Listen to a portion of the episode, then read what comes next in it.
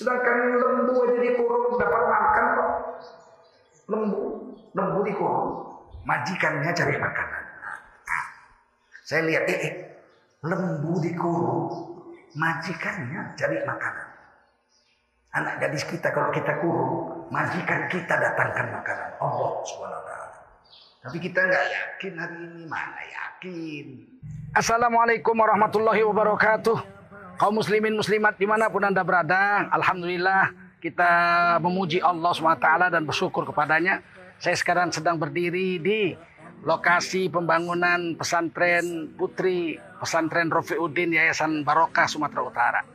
Alhamdulillah kita sudah mulai menggali pondasi untuk membangun gedung bertingkat dua bagi tempat pembelajaran anak-anak putri kita menghafal Al-Quran dan mendalami syariat Islam serta berakhlakul karimah. Wanita adalah tiang negara. Jika baik wanita, baiklah negara. Jika rusak wanita, rusaklah negara. Pesantren ini sebenarnya sudah dua tahun berjalan lebih dan wanita, pesantren wanita sudah berjalan tujuh tahun. Tetapi gedungnya masih menyewa. Alhamdulillah sekarang sudah dijual oleh pemiliknya dan kita ambil alih untuk menjadi eh, bangunan milik Yayasan Barokah Sumatera Utara. Akan dibangun permanen bertingkat dua dalam tempo yang sesingkat-singkatnya agar anak-anak kita tidak terganggu dalam melaksanakan belajar dan mengajar Al-Quran di tempat ini. Salurkan bantuan Anda kepada Yayasan Barokah Sumatera Utara untuk menyelesaikan bangunan ini pada nomor rekening 76262627777 Bank Syariah Mandiri. Saya ulangi Bank Syariah Mandiri nomor rekening 76262627777 atas nama Yayasan Barokah Sumatera Utara. Semoga Allah SWT membalasi dengan sebesar-besar pahala dan mengganti dengan seluas-luas rezeki. Saya Tengku Zulkarnain, Ketua Yayasan Barokah Sumatera Utara mengucapkan terima kasih. Wassalamualaikum warahmatullahi wabarakatuh. Ya Allah ya Basir, ya Sami'u ya Alim, ya Hayyu ya Qayyum bi rahmatika astaghfir.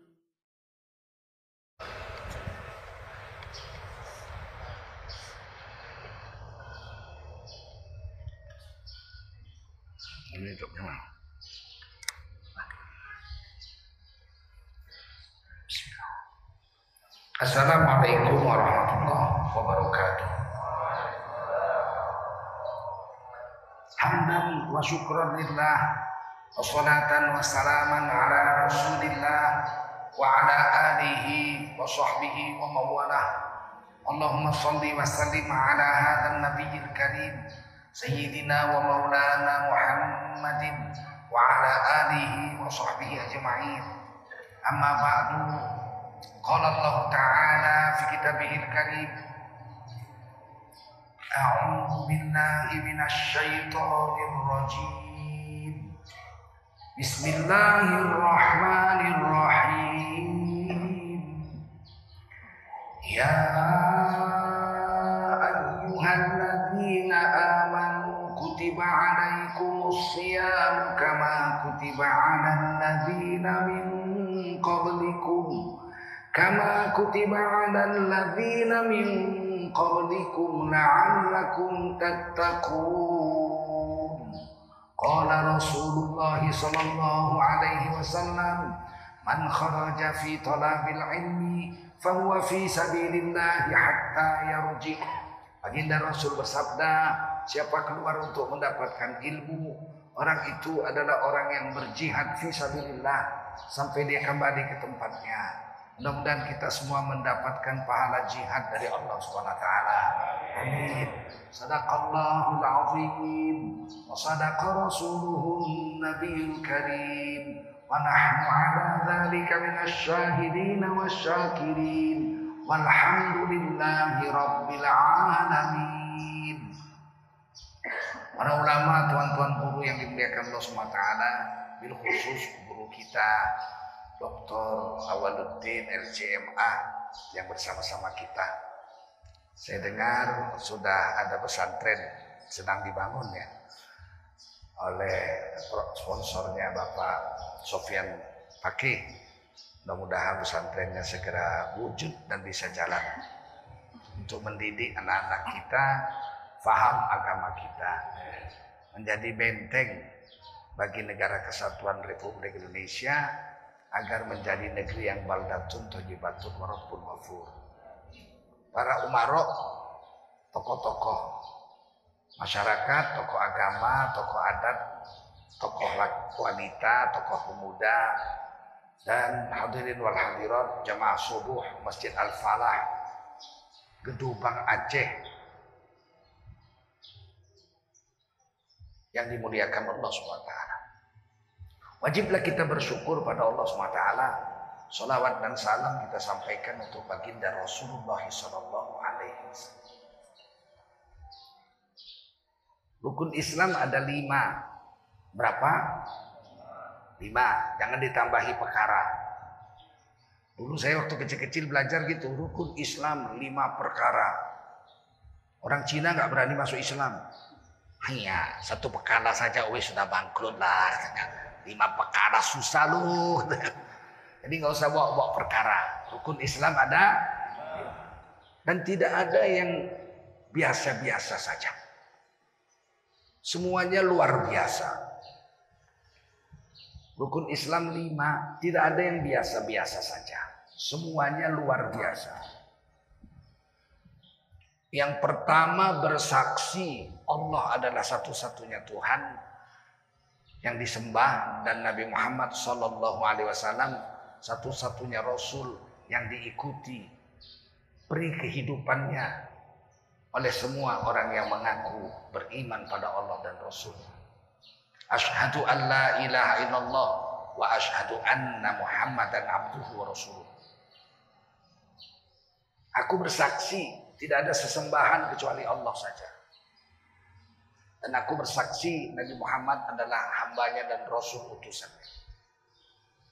Ini bukan enteng, ini nggak enteng ini. Bukan biasa-biasa saja, ini luar biasa ini. Seandainya ada orang kafir 100 tahun. nggak percaya Allah. Semua dosa dia buat. Hmm, dia nggak percaya adanya Allah. Berzina, mabuk, makan riba, mencuri, membunuh, semua pekerjaan jahat dia buat. Sampai 100 tahun. Ketika usia 100 tahun jumpa sama ulama. Ditanya sama ulama itu, Bapak umur berapa? 100. Wah, ntar lagi Bapak mati jumpa sama pencipta alam semesta ini. Ah, mana ada. Alam ini jadi sendiri katanya. Tak ada yang menciptakan ini. Eh, Bapak percaya nggak ini cangkir jadi sendiri? Hah? Dari tanah tiba-tiba jadi sendiri. Oh nggak mungkin, ini ada pabriknya. Kalau sekecil ini aja ada yang buat, masuk alam semesta segini. Luasnya nggak ada yang buat. Bergetar hatinya, iya juga ya. Nah, bagaimana nasibmu kalau jumpa sama penciptamu? Wah bahaya saya ini. Ah kalau begitu saya masuk Islam lah saya. Ucaplah dia, asyhadu an la ilaha illallah wa asyhadu anna Muhammad Rasulullah dengan lidah dan hatinya. Kata Nabi, innal Islam yahdimu makana qablahu. Islam itu mencuci bersih seluruh dosa seumur hidup yang sudah dia buat. Bayangkan itu, begitu dia mengucap dengan lidah dan hatinya, dosa kafir 100 tahun bersih. Dia seperti bayi, kayaumin waladathu ummuhu. Seperti bayi baru lahir dari rahim ibunya. Jadi nggak ada Islam itu biasa-biasa saja. Islam ini luar biasa. Dan kita itu jangan anggap enteng dengan la ilaha illallah Muhammadur Rasulullah itu. Kita mudah mengucapkannya karena dari dalam perut ibu kita sudah dengar ibu kita mengucapkan la ilaha illallah itu. Saya sudah lebih 200 yang saya Islamkan. Seluruh dunia, di Amerika, di Kanada, di mana-mana. Di Eropa. Dari sekian ratus, hampir tiga ratusan. Yang bisa ngucap tuh paling tiga orang. Karena dia udah belajar duluan. Satu orang Australia. Dia udah enam bulan belajar Islam. Sama saya dia datang belajar debat, debat, debat, debat, debat, debat. Akhirnya dia masuk Islam. Begitu saya pegang tangannya langsung, dia saya ucap langsung dia ikut. Fasih. Kenapa? Dia bilang saya sudah enam bulan belajar Islam. Cuman saya yang ragu-ragu ini yang saya jelaskan sama Anda. Anda jawab dengan bagus, ya saya masuk Islam. Paling tiga orang. Yang lain tidak bisa. Bukan mudah mengucapkan kalimat itu. Pertama kali saya mengislamkan orang bule waktu saya masih SMA, kelas 3. Tamat SMA 4, saya naik kapal baru waktu itu kapal Kambuna ke Jakarta. Saya duduk di kelas 4. Turun dari masjid saya sholat. Hampir tabrakan di tangga dengan satu orang kulit putih. Saya bilang, you just have to walk on the left. Kamu harus jalan di sebelah kiri. Ini Indonesia. Hampir tabrakan kan. Saya kiri, kamu harus kiri. Oh begitu ya? Iya Indonesia jalan di kiri. Oh, kamu bisa bahasa Inggris ya? Bisa saya bilang. Dari mana kamu? Dari masjid. Di atas itu saya sembahyang. Kamu Islam? Ayo Muslim? Iya saya Muslim. Do you believe in God? Kau percaya Tuhan? Tentu dong. I do believe in God. Sangat, percaya Tuhan. Dia bilang apa? I am Christian but I don't believe in God. Aku Kristen tapi nggak percaya Tuhan. Bah. Untuk apa beragama? Saya bilang kalau nggak percaya Tuhan, berdebatlah kami. Cari tempat di pinggir pagar kapal itu berdebat satu jam lebih. Dia membuktikan Tuhan tidak ada, saya membuktikan Tuhan ada. Akhirnya dia bilang udah hampir satu jam setengah. Udahlah kalau begitu besok disambung lagi habis subuh jam tujuh gitu, jam tujuh waktu sarapan pagi di restoran kelas satu. Saya bilang saya enggak di kelas satu, saya kelas empat. Saya yang bayar katanya. Oke, besok pagi saya naik lagi ke restoran kelas 1 sambil minum teh, berdebat lagi. Membuktikan Tuhan ada, dia membuktikan Tuhan tak ada. Setelah satu jam kurang lebih, dia bilang, ya kalau begitu memang ada Tuhan. Sekarang saya mau masuk Islam. Langsung saya pegang tangannya. You repeat after me. Kau ikut setelah aku, saya bilang. Tiba-tiba di belakang saya ada perempuan ditepuknya bahu saya. Nak, nak, nak. Jangan diislamkan dulu nak. Nanti aja kita islamkan di masjid waktu sholat maghrib. Banyak yang menyaksikan. Saya lihat ibu itu. Banyak di belakang saya di sarapan bulat, meja bulat itu kursi bulat sama suaminya. Saya bilang, bisa bu. Kalau dia mati siang ini, saya bertanggung jawab di hadapan Allah SWT. Dia mesti saya islamkan sekarang. Bekara nanti diulang lagi seremoninya habis maghrib, itu nggak ada urusan. Tapi dia mesti saya islamkan sekarang. Saya bilang ikuti saya. Asyhadu an la ilaha illallah. Nggak bisa. Asyhadu an la ilaha illallah. Akhirnya satu-satu. Ash, ash, hadu, hadu. Allah, Allah. Ilaha, ilaha. Illallah, ilallah. Hmm, illallah, ilallah. Bukan gampang mengucap ini. Setelah selesai itu saya cerita-cerita ternyata dia profesor linguistik. Profesor yang mengajar ilmu bahasa. Fonologi, morfologi, sinteks, dan sebagainya itu. Ahli bahasa nggak bisa mengucap la ilaha illallah. Nggak mudah mengucap itu. Akhirnya saya cari-cari di mana bisa kuliah linguistik itu. Banyak di USU tahun ketiga. Saya tamat SMA itu waktu itu. Saya testing di USU ambil linguistik dan saya lulus angkatan pertama dan saya jadi dosen.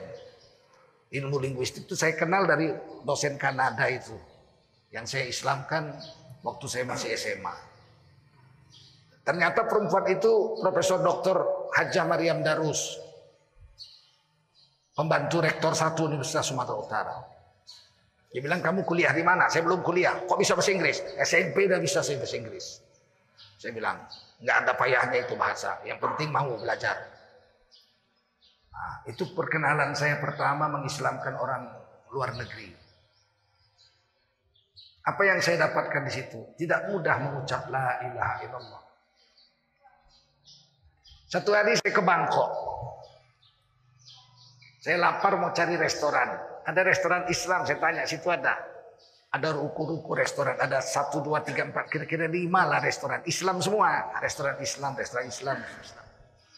Saya masuk yang pertama dapat yang paling dekat lah. Saya lihat yang jaga, kom, kom, kom katanya. Terus saya tanya, Muslim? Yes, Muslim. Saya bilang la ilaha illallah, laya laya lah katanya. Penipu kau saya bilang. Ternyata nggak mudah mengucap la ilaha. Akhirnya saya pindah ke sebelahnya, toko sebelahnya, warung sebelahnya. Begitu saya masuk, dia bilang assalamualaikum, waalaikumsalam. Saya bilang Muslim, Muslim. La ilaha illallah, asyhadu an la ilaha illallah wa asyhadu anna Muhammad Rasulullah. Wah betul lah dia muslim. Saya pun makan. Dia bilang itu penipu sebelah. Oh itu penipu itu nggak Islam itu katanya kafir kafir katanya. Semakin yakinlah saya ternyata Islam itu luar biasa. Mengucap la ilaha illallah aja tidak semua orang bisa. Kita kenapa mudah? Karena dalam perut ibu kita sudah dengar ibu kita siang-siang malam membacakan itu.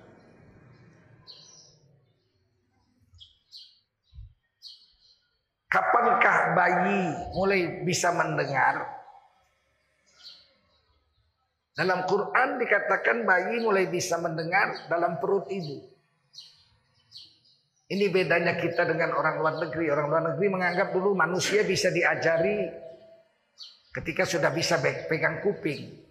Saya dulu mau masuk sekolah pegang kuping. Udah bisa pegang kuping, oh udah bisa sekolah. Kemudian turun lagi ilmu lain. Ternyata anak-anak sudah bisa diajari ketika usia TK, masuk TK. Umur 5 tahun, 6 tahun. Kemudian tambah lagi ternyata anak usia dini. PAUD, pendidikan anak usia dini umur 3 tahun sudah bisa diajar. Kemudian pada tahun 1980-an akhir saya lihat dunia dalam berita. Tuti Aditama dengan Idrus yang baca. Di akhir berita itu ada kejadian-kejadian aneh di dunia. Di situ dibilang seorang juara olimpiade renang dari Uni Soviet waktu itu masih Uni Soviet. Begitu anaknya laki-laki lahir langsung dicemplungkan ke kolam. Diajar berenang. Sembilan bulan kemudian di situ nampak di syuting. Sembilan bulan kemudian anak itu sudah pandai berenang dan memegang kaki bapaknya di dasar kolam. Geger, saya pun heran. Anak sembilan bulan sudah pandai menyelam, megang kaki bapaknya. Pecah rekod dunia. Ternyata anak bisa diajar setelah lahir, langsung bisa diajari. Pada sekitar 30-an tahun yang lalu, muncul di Jepang satu ilmu baru. Bayi bisa diajar sejak dalam perut. Maka ditelitilah sekitar seribuan perempuan dikasih Walkman dulu Walkman namanya tape recorder kecil taruh di kuping, tapi speakernya ditaruh di perut supaya bayinya mendengarkan lagu-lagu yang lembut-lembut. Misalnya Furelis.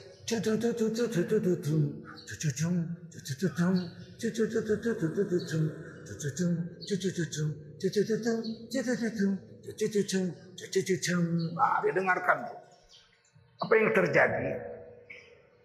Mereka yakin profesor itu yakin bayi bisa mendengar dalam perut. Sekitar 5-6 tahun kemudian ini bayi-bayi dikumpulkan di stadion besar di Tokyo. Mereka main musik klasik, memainkan lagu Sebastian Bach. 30 menit itu baca not balok semua. Itu anak-anak di bawah umur 7 tahun. Geger seluruh dunia. Ih, anak kecil sudah bisa main musik klasik. Kenapa? Karena diajari musik sejak dalam perut ibu. Pecah lagi rekor. Ternyata manusia bisa diajar dari dalam perut ibu.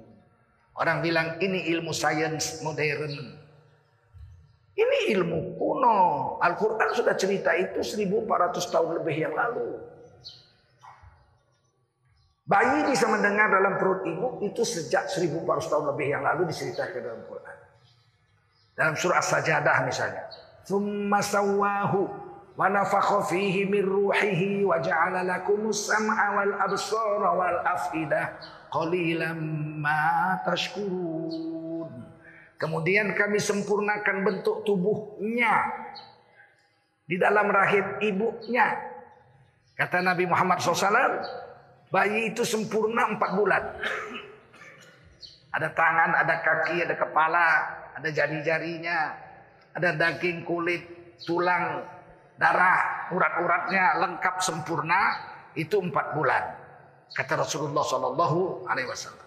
Setelah empat bulan ditiup ruh. Jadi selama empat bulan tubuh kita dalam perut ibu itu tidak punya roh, mati. Tapi berkembang. Tumbuh, tumbuh, tumbuh, tumbuh, tumbuh, tumbuh besar. Padahal nggak ada rohnya. Belum ditiup roh. Masih mati. Kenapa berkembang? Kata Allah, summa sawahu. Kami yang menyempurnakannya, kata Allah. Kami yang kerja, kata Allah. Setelah sempurna, wa fihi min ruhi. Kami tiupkan ruh dari alam ruh diambil dibawa malaikat dalam bejana dari nur kemudian diletak di rahim ibu ditiupkan Allah ke dalam jasad yang sempurna itu fa'ahyakum kamu hidup setelah hidup waja'alalakum dan kami jadikan kamu asam'a mendengar. Wal absor bisa melihat. Wal afidah bisa merasakan perasaan ibumu yang mengandungmu. Qalilam ma tashkurun. Tapi sedikit di antara kamu yang pandai bersyukur. Ini objeknya bertukar nih dari dia menjadi kamu Nah, domirnya berubah. Thumma sawahu. Kemudian kami sempurnakan bentuknya di dalam rahim ibunya. Pakainya ini nya, dia orang ketiga. Wa nafakha fihi min ruhih dan kami tiupkan ruh dari alam arwah kepadanya. Begitu ditiup ruh dia hidup. Berubah domirnya. Waja'ala lakum dan kami jadikan kamu. Loh, kok jadi kamu? Tadi kan dia. Kami sempurnakan bentuk tubuhnya di dalam rahim ibunya. Kemudian kami tiupkan ruh kepadanya. Setelah ditiup ruh dia hidup kan? Wajah lakum dan kami jadikan kamu bisa mendengar, bisa melihat. Lu kok jadi kamu? Ini bahasa Arabnya istilahnya il iltifat. Dalam bahasa Arab istilahnya iltifat. Berubah objeknya dalam satu kalimat yang sama. Dia, dia, dia, kamu. Para ahli tafsir mengatakan, kenapa berubah jadi kamu? Karena sudah hidup. Kalau sudah hidup, dia bisa mendengar, bisa melihat, bisa diajak dialog. Hebat Quran itu. 1400 tahun lebih yang lalu sudah cerita, bayi dalam perut bisa mendengar, bisa melihat dan bisa merasa. Salah satu bayi yang dididik sejak dalam perut di dalam Quran adalah Siti Maryam alaihassalam. Ibu Nabi Isa alaihissalam. Istrinya Imron, Imron itu imam besar Masjidil Haram, Masjidil Aqsa. Imron hamil istrinya. Kemudian Imron wafat ketika anak itu dalam kandungan. Istrinya siang dan malam baca doa, baca Taurat, mendoakan anak yang dalam perutnya itu. Diperdengarkan kepada anak itu dan doanya itu ditulis di Quran. Rabbi inni nazartu laka ma fi batni muharrara fataqabbal minni innaka antas samiul alim. Oh Tuhanku sesungguhnya aku bernazar kalau anak dalam kandunganku ini lahir akan kuserahkan untuk menjadi pembela agama 100%. Gak usah cari makan untuk saya walaupun saya janda. Hmm, gak usah cari makan untuk saya walaupun saya janda. Saya bisa hidup sendiri. Tapi anak saya,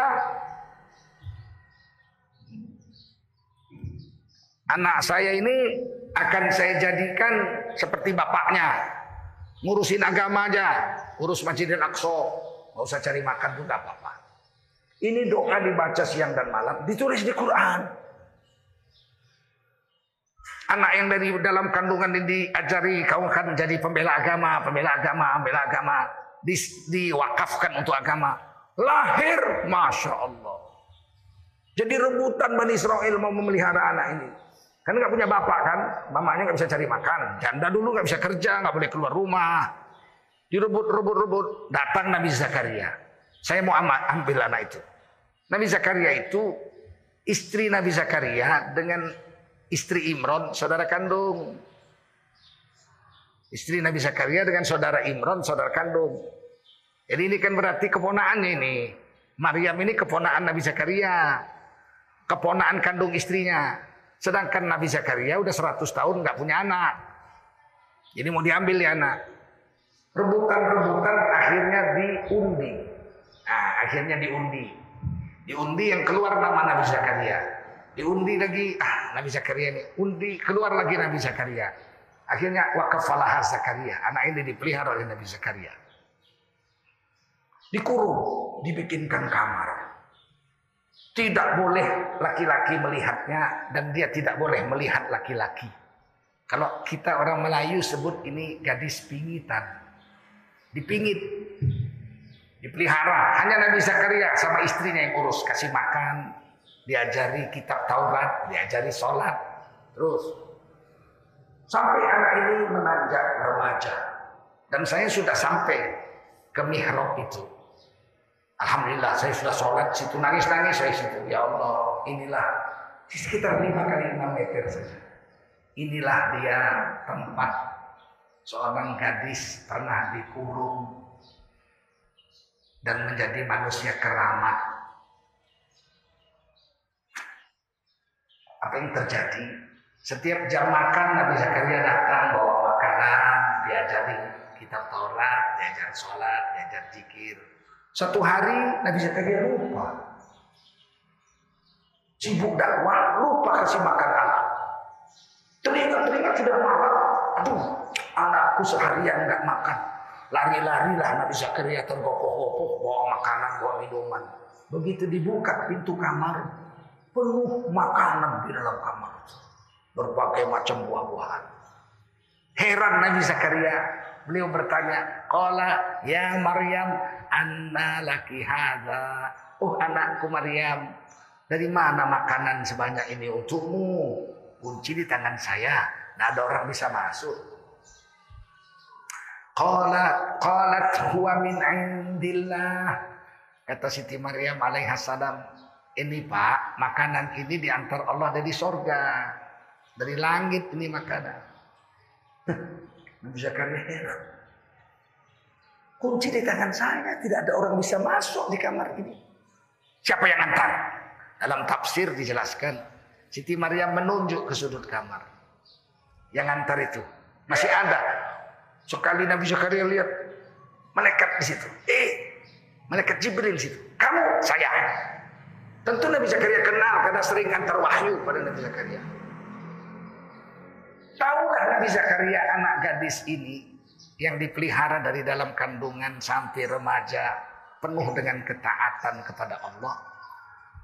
Sudah jadi manusia karomah, keramat. Datang makanan dari langit ketika dia lapar. Jangan main-main. Tiba-tiba Mahfud MD Menko Polhukam bicara di ILC TV One. Satu orang anak perempuan usia kelas 5 SD menolak bertemu dengan laki-laki yang bukan mahramnya. Ini adalah bibit-bibit pendidikan radikal. Gondor. Berani bilang Siti Maryam radikal. Berani bilang Nabi Zakaria radikal. Karena mengurung Siti Maryam nggak boleh jumpa laki-laki. Anak kelas 5 SD menurut ukuran Indonesia sudah akil balik. Perempuan akil balik umur 9 tahun. Betul. Kalau masuk sekolah umur 6 tahun, kelas 5 itu udah umur 11. Carmila 11 sudah pacaran. Ternyata usiamu baru 11. Oh, oh Carmila. Kadang-kadang jengkel juga kita lihat pembesar-pembesar negara ini. Katanya tamatan pendidikan NU. Kok begitu pemikirannya rusaknya itu? Siti Maryam dikurung tidak radikal, justru makanan datang dari langit. Kita kenapa susah cari makan? Orang istri kita nggak kita kurung. Coba istri kita kita kurung, anak gadis kita kita kurung, makanan datang. Orang dulu anaknya 13, kerjanya nyangkol aja di sawah, makan semua 13. Kenapa? Anaknya dikurungnya. Sedangkan lembu aja dikurung dapat makan kok. Lembu, lembu dikurung, majikannya cari makanan. Saya lihat, eh, eh lembu dikurung, majikannya cari makanan. Anak gadis kita kalau kita kurung, majikan kita datangkan makanan Allah swt. Tapi kita nggak yakin hari ini mana yakin. Agama sudah kita buang hari ini. Anak nggak hidup susah orang Islam. Nggak yakin dengan agama.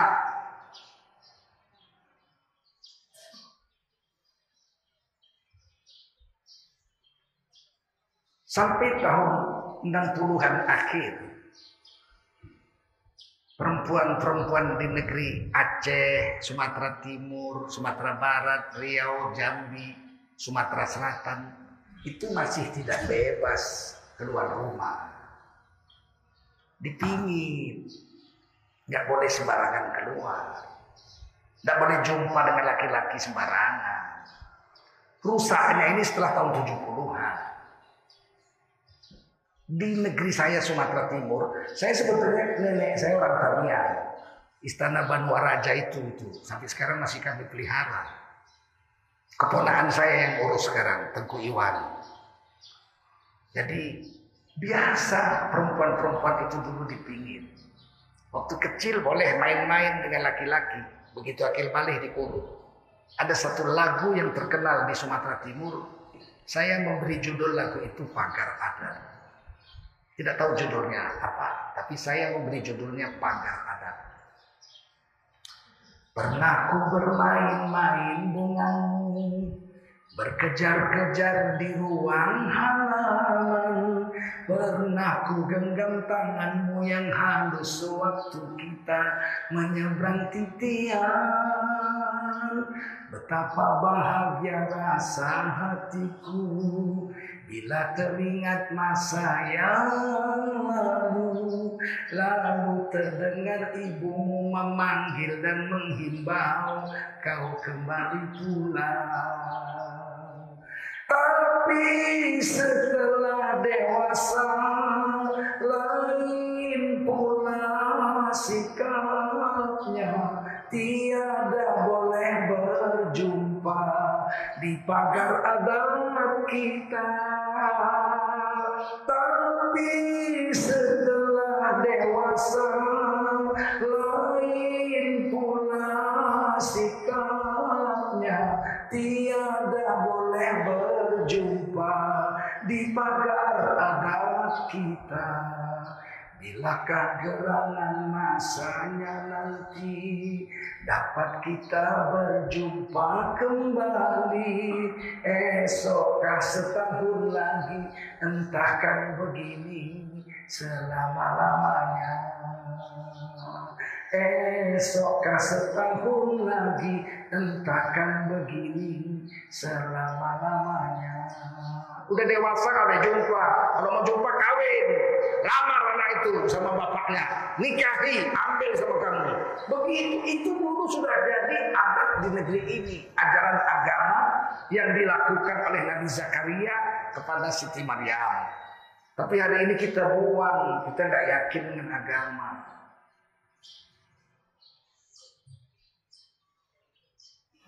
Bagaimana mengembalikan itu coba?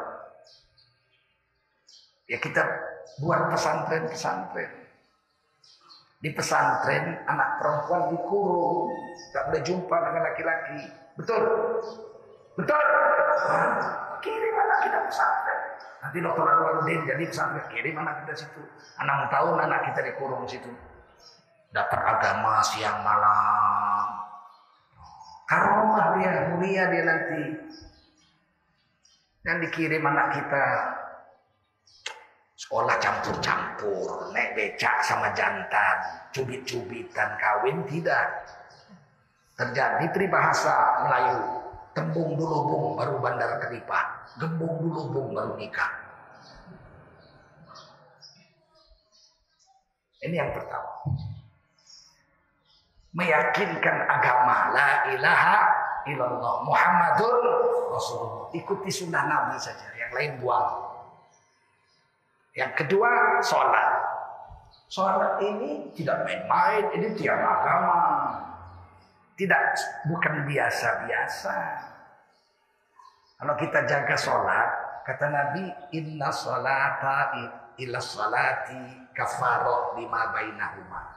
Sesungguhnya sholat yang satu dengan sholat berikutnya mencuci bersih dosa antara dua sholat itu. Subuh nih, semua dosa bersih. Nanti keluar masjid nampak buntut perempuan. Tadi, ding, tadi, ding, tadi. Begitu sholat zuhur hilang, bersih lagi.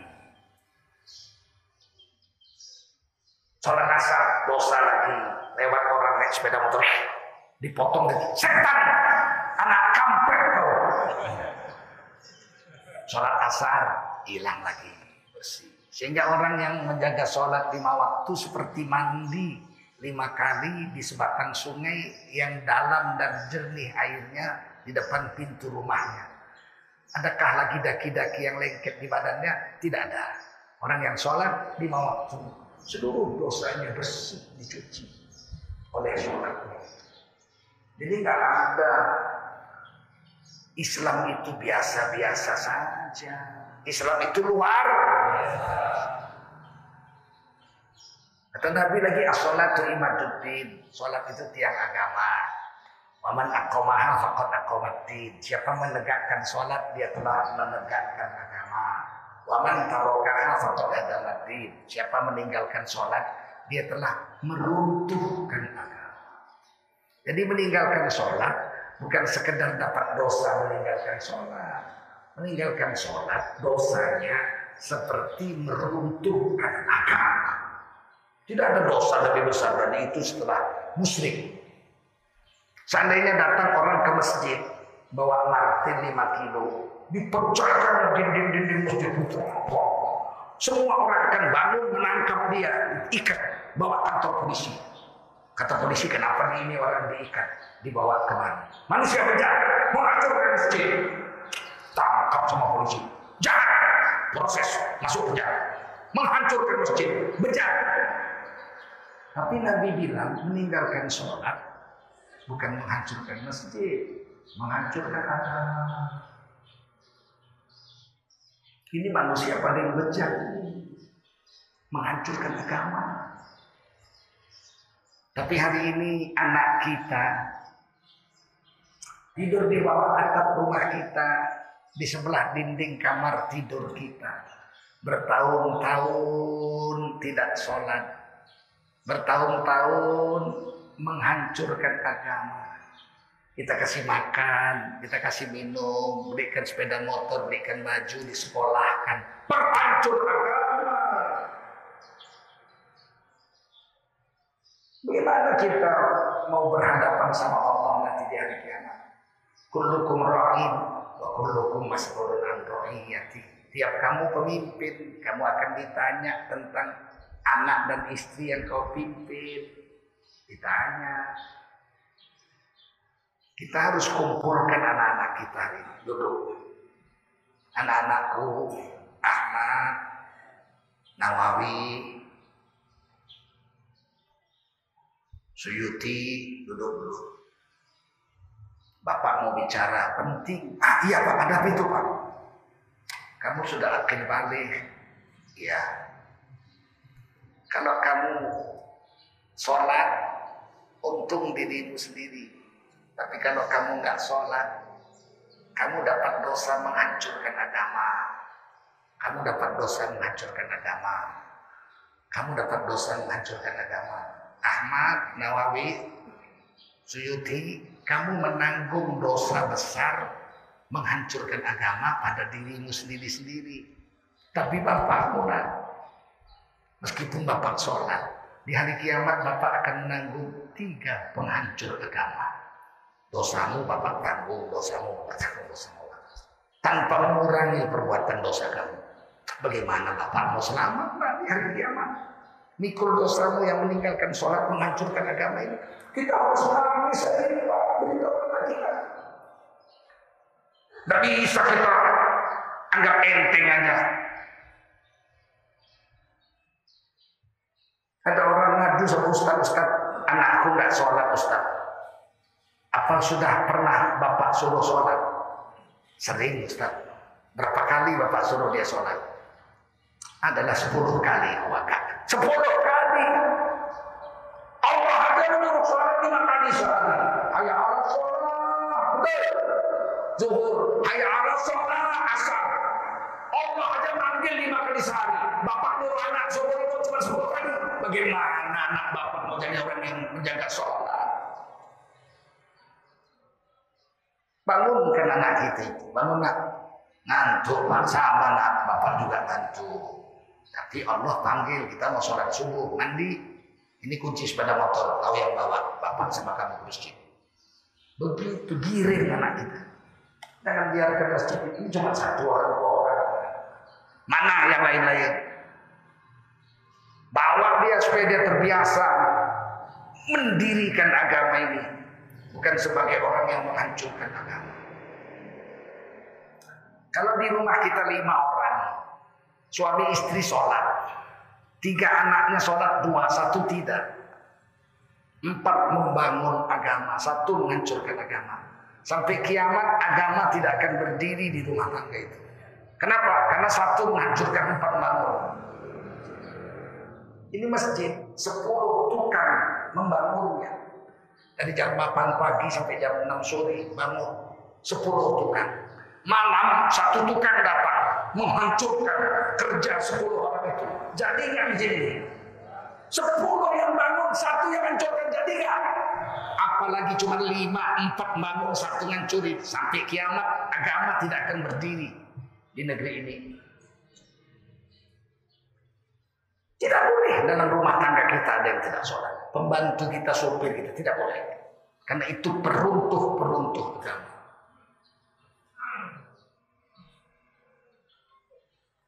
Yang paling ngeri, Quran cerita kepada kita. Ini bapak, ini suami istri kawin, sholat dengan sholat. Karena kakeknya, ini bapaknya ini keras kalau nggak sholat dipukul. Ini suami istri kawin dua orang yang sholat. Lahir tiga anaknya. Karena tidak dikerasi soal sholat. Tiga anaknya tidak sholat. Lahir dari bapak ibu yang sholat. Tiga anaknya tidak sholat. Di kampung sana suami istri kawin sholat. Karena bapaknya keras.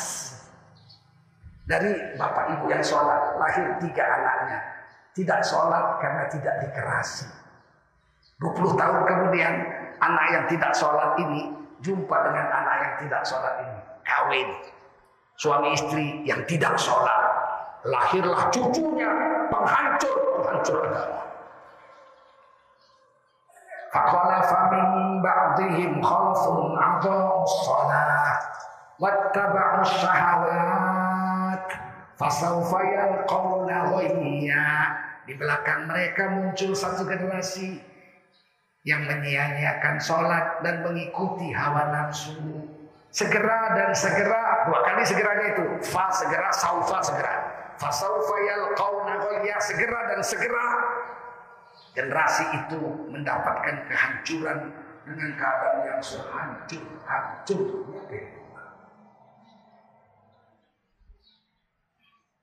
Jangan main-main.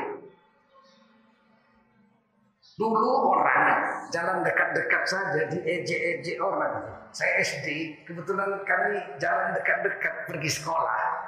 Bukan sebelah-sebelah gitu, kebetulan sama-sama mau sekolah, agak dekat-dekat. Sampai sekolah, disoraki. Sebulan malunya bukan main. Sekarang diketuk rumah tinju kita maghrib-maghrib. Assalamualaikum. Bapaknya lagi zikir. Subhanallah, subhanallah, subhanallah, subhanallah. Assalamualaikum. Eh, siapa datang maghrib-maghrib ini? Ini luar anak muda. Kamu siapa? Joni Om.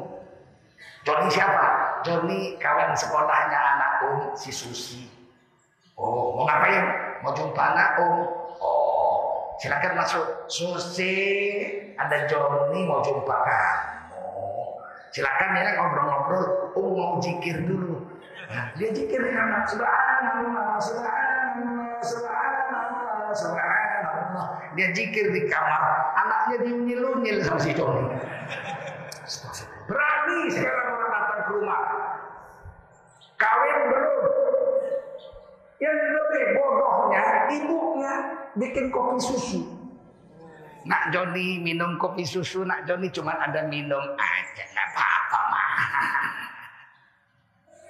Nggak puas. Permisi.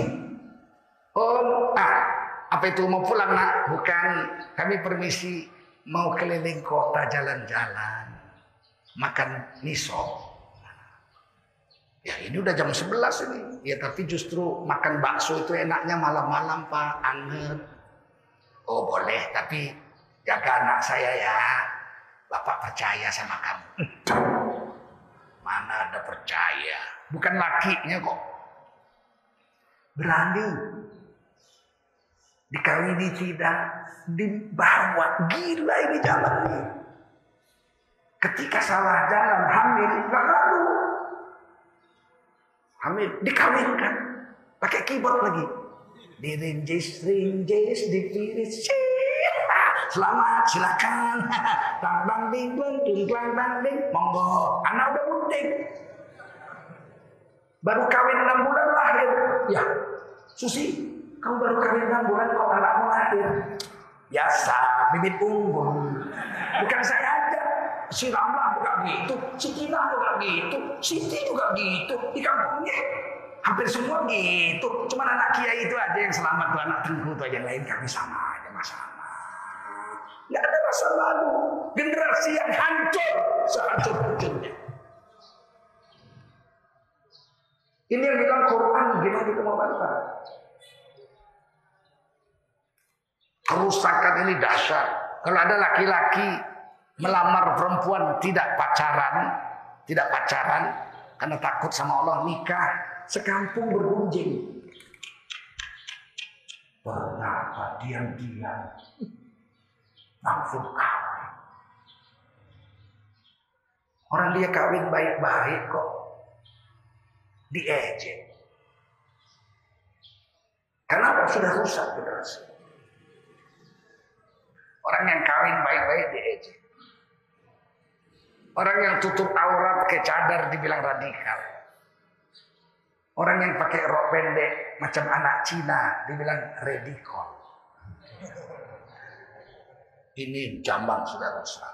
Bermula dari meninggalkan sholat. Kalau orang sholat pak, mau jahat pun nggak bisa. Sholat ini lima kali sehari yang wajib. Setuju? Dua kali yang sunat. Muakkad. Kalau kita kerjakan tujuh itu, lima fardu, dua sunat muakkad. Itu rata-rata tiga jam sekali kita sholat. Subuh, wudhu, sholat. Inna sholati wa nusuki wa mahyaya wa mamati lillahi rabbil alamin. Sesungguhnya sholatku, ibadahku, hidupku, matiku untuk Allah, milik Allah. Tiga jam kemudian duha, wudhu lagi, sholat lagi, inna sholati wa nusuki wa mahyaya wa mamati lillahi rabbil alamin. Sujud Allahu Akbar. Tiga jam kemudian wudhu lagi, sholat zuhur. Tiga jam kemudian wudhu lagi, sholat asar.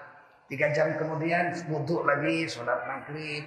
Satu jam kemudian sholat isya, tidur. Tiga jam kemudian bangun, sholat tahajud. Tiga jam kemudian bangun, sholat subuh. Orang yang lima tujuh kali sholat sehari semalam, mana berani berbuat jahat? Habis juhur dia di kantor dibawa sama perempuan gatal. Din, yuk kita makan siang, saya yang bayar. Ini perempuan gatal, kaya raya, atasannya. Tapi bejat moralnya. Din, yuk makan di hotel, saya yang bayar. Kawan di ibu, iya bu. Sampai hotel makan, habis itu, habis makan naik ke atas yuk. Masuk kamar. Loh, kenapa bu? Ah, ibu lagi kesepian. Dia pikir iya juga, boleh juga nih gratis, dibayar lagi. Dia lihat jam, jam 2. Masuk kamar zina, selesai jam 3. Ini itu, ini itu. Masuk asar, mandi, wudhu, Allahu Akbar. Inna sholati wa nggak berani. Tidak akan berani orang yang menjaga sholat tujuh kali sehari besar Allah di hatinya. Makanya kata Allah terang-terangan, Inna salata tanha anil fahsyai wal Ya Allah ya Basir Ya Sami'u ya Alim Ya Hayyu ya Qayyum Birahmatika astaghith